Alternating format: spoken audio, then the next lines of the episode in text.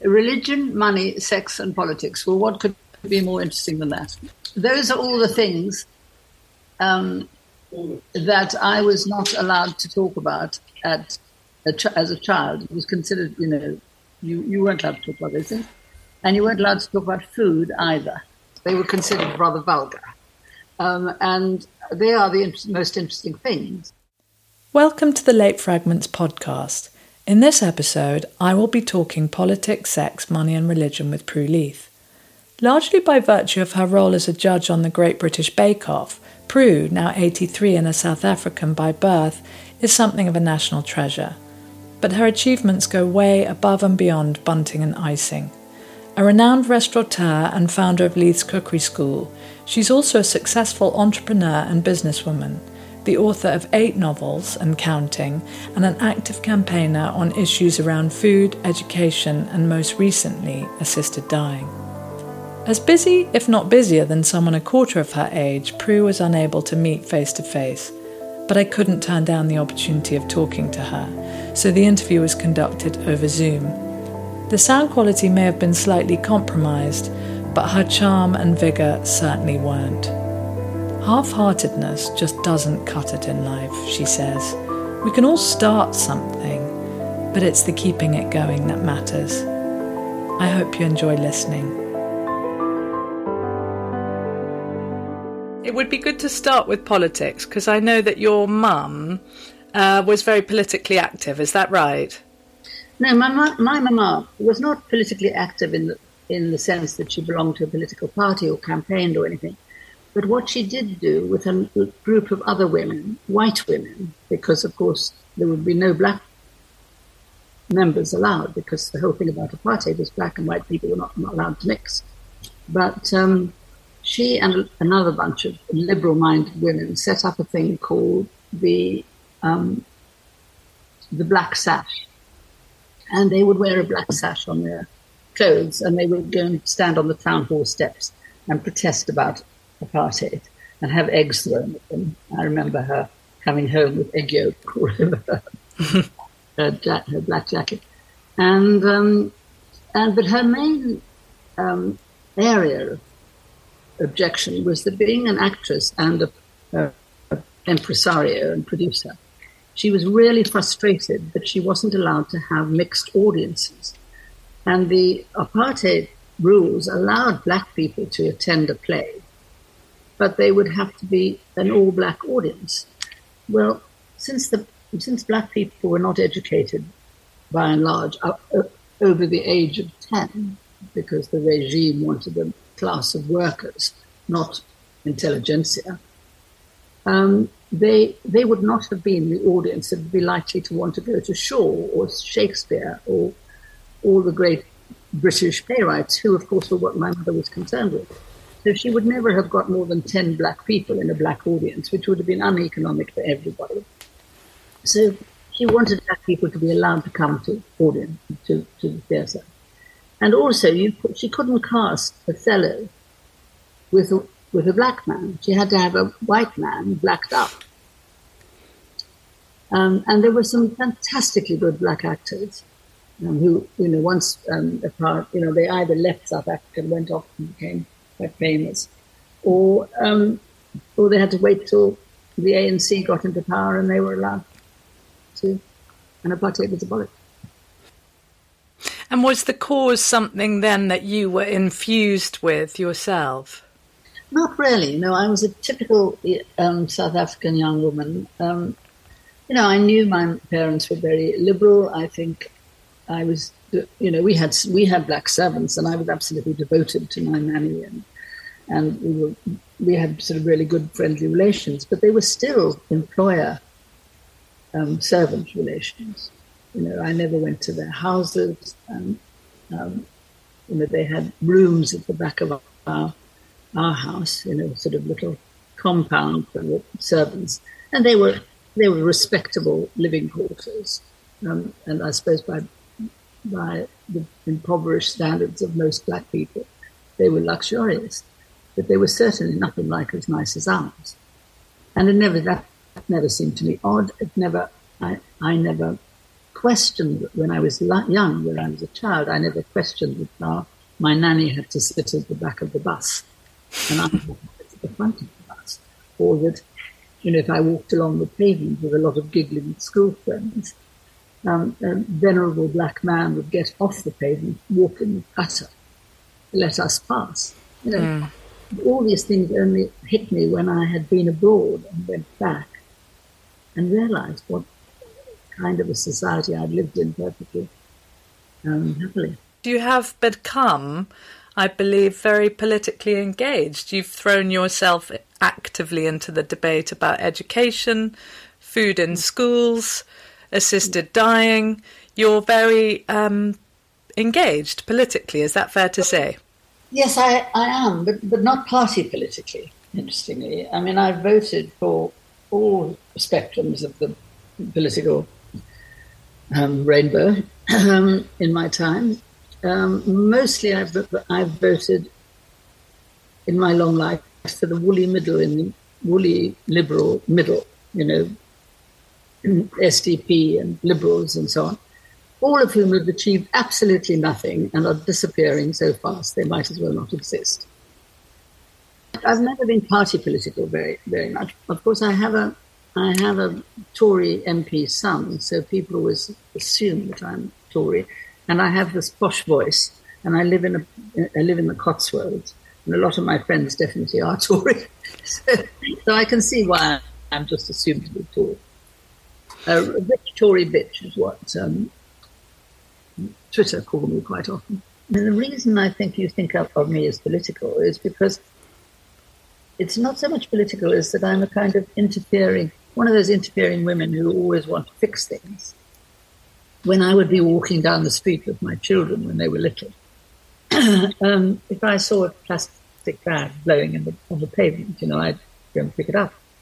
I once heard the wife of the chairman of British Rail um, being asked what she felt when she went into a train lavatory and it was dirty and there was blue paper all over the floor. What do you feel, Lady Parker? They said. What do you do? And she said, Well, I clean it up, of course. And I recognize myself in that. I mean, I'm forever tidying up train lavatories. It's that thing of seeing a gap and thinking, um, that could be fixed. I know how to fix that. Well, if I know how to fix that, I would fix it, or at least try. And so I think I was, you know, I, one, at one point in my life, I was chairman of the Royal Society of Arts, the RSA. And I don't know if you know much about the RSA, but it is my model organization because it's a sort of think and do tank. Yes, it's a think tank. It has lots of clever people writing clever reports. But the idea is never to write a report which will gather dust on the shelf. It's to write a report that can start a little revolution that can fix a problem. And so, in, in its time, the RSA has done all sorts of things. It's been the um, progenitor, I think, perhaps that's not quite that word, but the founder, one of the founders of all sorts of organizations like the um, London School of Economics, the National Trust, the Lifeboat Association, and all of these things would have been because members of the RSA thought there's a problem. People are drowning at sea. We need to do something about it. There's a, there's a problem here. We are destroying our, our heritage. We better set up a national trust. And, and I have much of that spirit in me that if you think something's wrong, you should try and help it, fix it. And I love being chairman of the RSA simply because of that. We did lots of things that we started, for example, a, a, scheme to um, teach children to cook at school, and we got it funded by Waitrose. And it ended up a really successful charity, driving buses all around London, which turned into, and all around the country, which turned into teaching kitchens. And we taught not just the children, but the teachers, most teachers primary school and that was called Focus on Food, and I was really proud, proud of that. And that just came out of asking our members, what's wrong? You know, I gave a lecture about food, And then we got a whole lot of people came around and said, well, let's do something about it. It's wonderful, your proactive spirit. Not everybody has it. Well, I think I'm very energetic. I think a lot of people don't do stuff, although they'd like to, but they just don't have the energy. And I have too much energy, which is very tiring for everybody around me. And my children sometimes say, Mum, you are so tiring. Um, so I can see that's a, not, not all, all a good thing. But yeah, I mean, I do have a lot of energy, and of course, I enjoy it. And I'm a tremendous egotist anyway, so I like um, I like to be the one that gets in there and stirs the pot.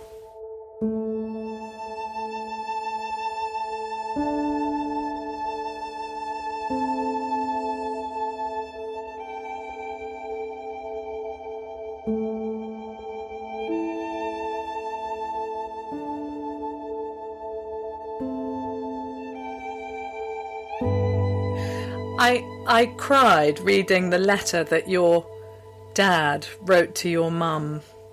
Wasn't Bef- it wonderful letter? Yeah. Oh, before his operation um, for a cancer that eventually killed him. But I did wonder what your view of sex and relationships was growing up. If you were the child of a love story, which you obviously were. I obviously was, and I had. I mean, I do remember my father saying to me that that um, it was very interesting because he said um, that he was of that generation that believed that if women had sex before they, before marriage, they were tramps, and nobody'd ever have any respect for them ever again. And if you if you slept with a man, he would leave you the next morning, and he would have no respect for you. And I truly believed this, and so that made me feel incredibly guilty. As of course I didn't obey any of their rules, but I always felt that I was a tramp and um, and I knew that they. I mean, it really was. I never ever heard my parents quarrel. I mean, presumably they must have, um, but I never heard them quarrel, and so I did grow up with this. You know, and I, it was interesting because I always knew that their relationship to each, that they were more important to each other than we were. We were a little band, my two brothers and me, and we were definitely the, the bit part players in this family. I mean, we all adored my parents, um, but their love for each other was definitely felt. I we didn't feel neglected ever. We felt very loved. It's, we knew that that was the central thing to both of them, without them ever saying it. It was it was really good.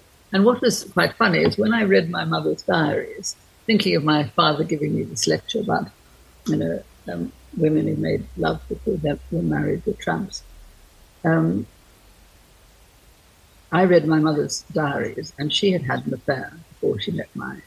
and that really shocked me. I couldn't believe it because, you know, because, but I, my mother had never said this to me, but my father said you were quite sexually enthusiastic from quite a young age. I was. I was. I mean, I, I, I, mean, as soon as I got over horses, I was into boys. You know, about fifteen, I was. I remember thinking, if I have ten lovers before I'm married, that is absolutely the limit. if you have more than ten, you're just a trollop.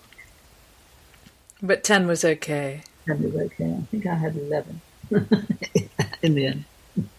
I know you've spoken about it before, but you had a long adulterous relationship with the man you ended up marrying. How do you view your adultery now? Well, the interesting thing is, I still don't think it's the right thing to do. I, I don't approve of adultery. I feel really upset when my girlfriend's husbands um, cheat on them, or I hear of somebody who's having an affair with somebody else. I just think, oh, it's so unfair and so on. But the fact is, and you know, it's such an old age excuse, and you know, it, it sounds like such a well-worn cliche. But I could no more have not fallen in love with Rayne. I mean, I, I would never have had the willpower to um, resist such a overpowering um, love. And it was extraordinary. And, you know, I'd have done anything for him. And and I and I was right. He was, you know, for I, both of us, it was the most important things of our lives. And yes, it was particularly painful because Rayne's wife was my mother's best friend. So she was, I suppose, 18 or 20 years older than him. And he was the same age, older than me. And, but most um, painfully, she was my, she was like a mum to me. You know, she, she, when, when I came to England, work in England, I stayed with them, with Rayne and his wife Nan. And Nan was absolutely wonderful. She was, she could not have been kinder. And, and so I was like a, I mean, the, the betrayal and the, um, and the deceit and all this. it. Seems to be amazing that I could do it. And, but I so love Rayne and I so actually love Nan that and the one thing we were both totally agreed on was that I, we weren't going to get married and that we, he would not leave now, And I didn't want him to leave now. I didn't want to upset that family. My best friend was his daughter. You know, it's all a bit too incestuous and, and difficult to explain, but I never once asked him to leave Nan. And in fact, in the end, I left him because when I, when I turned 34, the desire to have a baby hit me like a tidal wave. I mean, I had always been saying to myself, I don't want children, I'm very happy, and I've got Rayne, and, and it's perfect. I'm, I'm building up my business. it's actually fine that we're not together all the time because, you know, I'm, I'm working really hard, and it means that he can, you know, he's not hurting that now but you know what? It all came un- unraveled because I then, when I was 34, I suddenly realized that I, I wanted to have a baby more than anything. So I left, I left Ray. It didn't work. I ran away with somebody. I thought the, the, easiest way to get away from Rayne would, would be to get hooked up with somebody else. And I, and so I, I did anyhow, that it didn't work because he'd run away from his wife. I'd run away from me. Neither of us were happy, and we both wanted to go back to where we were. But of course, it was still hugely hurtful for Nan, absolutely awful for her.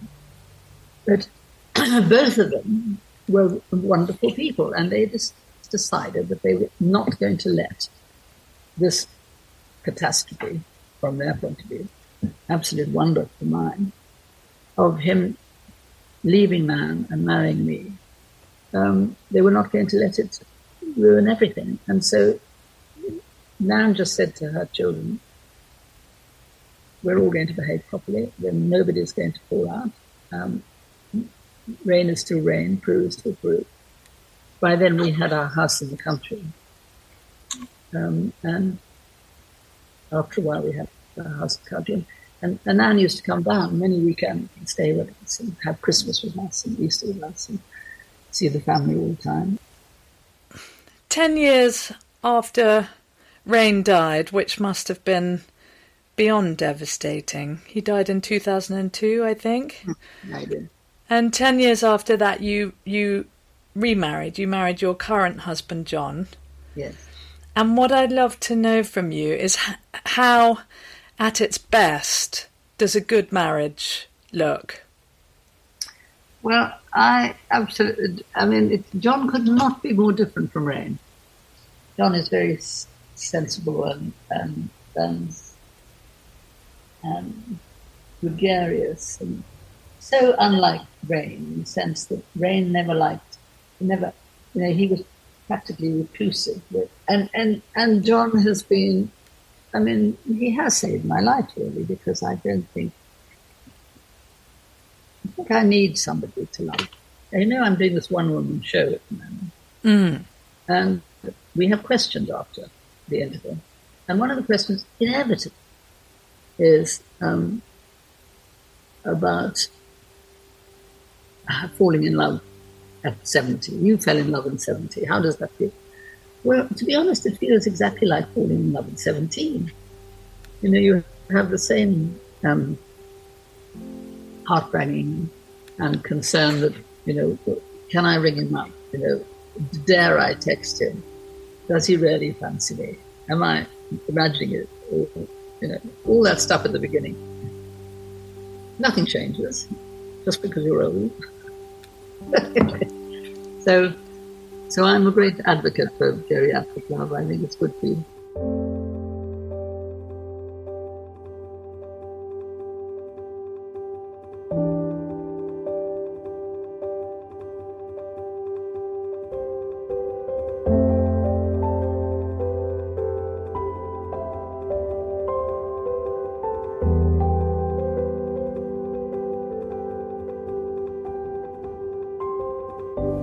Do the value of money? Well, I think it's naive and ridiculous to, to think it's not important. I mean, eh, you talk to anybody who has no money and it dominates their life. Of course it does. Mean, you don't know where your next meal is coming from. So true poverty is appalling.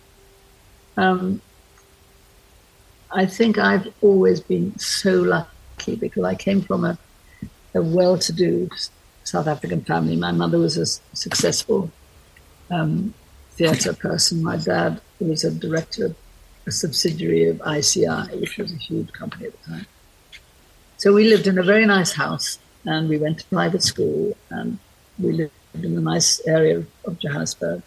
I never went as a child into um, one of the South African appalling townships. Um, so I had I just, although I theoretically knew that there were lots of poor people, I'd never seen slums. It's extraordinary how you can live in a country and not be aware. Anyway, um, so yeah, no, I I don't know what you wanted to say about money. Obviously, money is important. I don't think, I don't think I would ever do it. I've had the luxury because I am, I've always had. Uh, my parents helped me at the beginning. I was given um, help when I, my mother helped me when I opened my restaurant. She put 11,000 pounds into my restaurant. And when I first um, started my business, um, I had a, an allowance from my parents of you know, 10 pounds a week or something, which is not today would probably be a thousand pounds a week or something, or 500 pounds a week. Um, so I always had help and but I've always been quite careful with money. I've never, I've never lived above my income, and and I've been luckily successful with my businesses. So I've always managed to live within my income. But now I have huge income, so I'm very lucky. And has your career, have your career choices been motivated by money? I mean, do you choose with your heart and then money's a, a byproduct? I love business. I absolutely enjoy it. I actually, I'm a real trader. The reason I have a glasses range and a necklace range and, is because I actually love trade. I like love making stuff and I love designing things and I love people buying them. You know, it just gives me huge pleasure. But the um, so the business, I, I, I've always been saying to students, don't don't be scornful of profit. Don't you know? I went to talk to a lot of art students at Goldsmiths College once years ago, and, and I met this wall of people saying, art for art's sake. And um, because I was saying that I thought the college should teach them marketing skills, that it's no good being the best silversmith or the best um, um, painter or the best sculptor in the world if nobody's going to buy your work. The only way you can go on making beautiful artwork is by selling some of it and uh, you know, telling them how important money is. And I've never taken a job just because the money is good.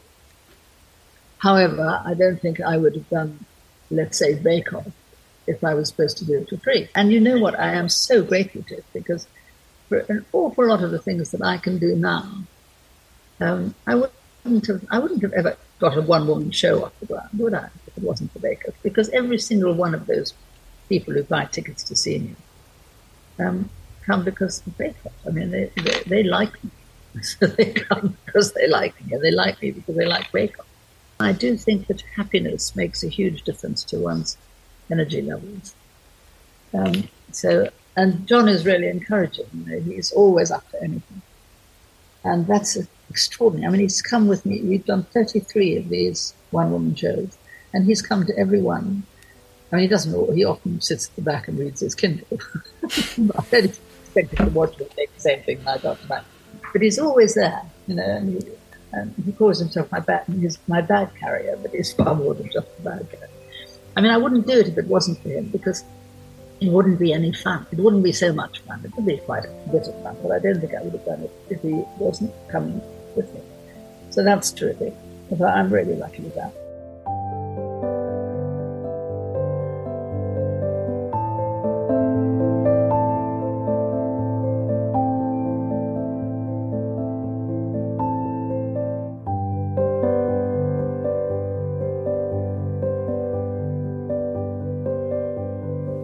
Don't believe in God?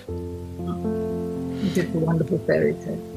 If I have a religion at all, it's that I really believe in, in, in, in the innate kindness and goodness of human beings, and that, that um, I don't think that, um, Christians or Buddhists or you know, Muslims have some kind of monopoly on goodness or, or on morality there are lots of very good people who don't believe in God. You know, Jesus doesn't have some kind of monopoly on goodness.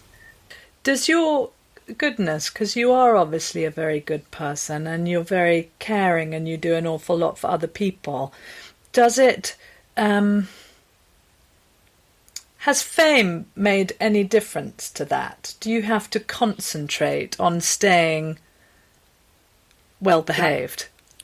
I don't think I've ever changed. I'm, you know, it's interesting that people often say the good, if they like me on television or they like me on my one woman show or they like what I write, they will often say, You are so consistent.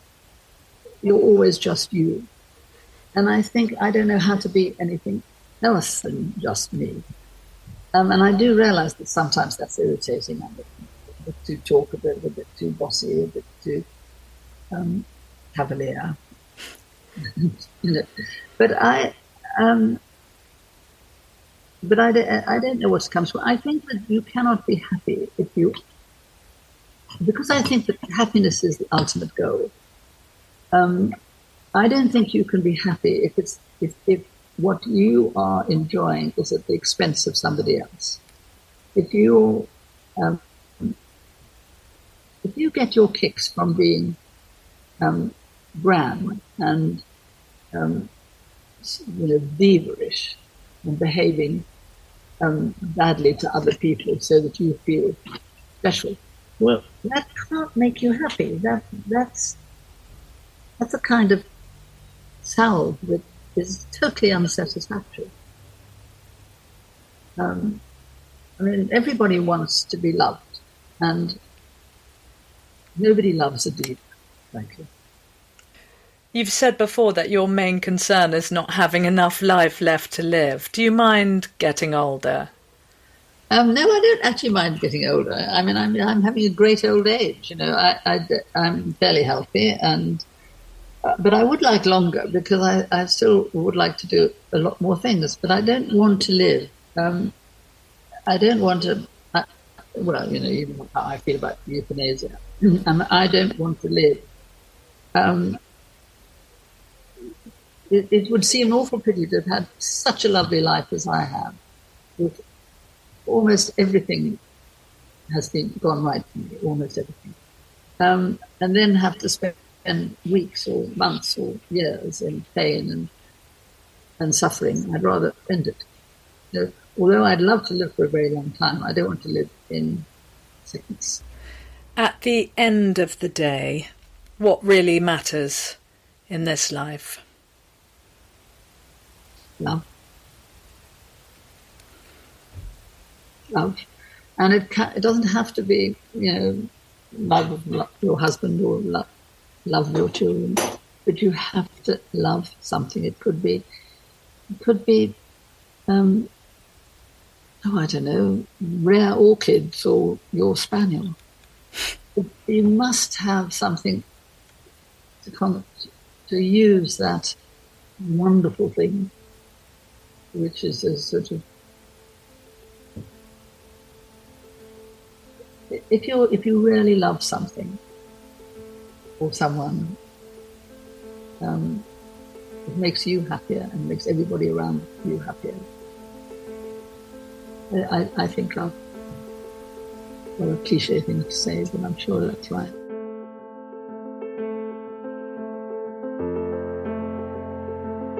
Thank you for listening to the Late Fragments podcast. If you're enjoying the series and would like to hear more, please subscribe on your podcast app of choice. In the next episode, I'll be talking to the legendary travel writer Colin Thubron about self sufficiency, wisdom and action, and tying up life's loose ends. In the meantime, my thanks to Harry Dundas for the sound production and original score. Until next time, goodbye.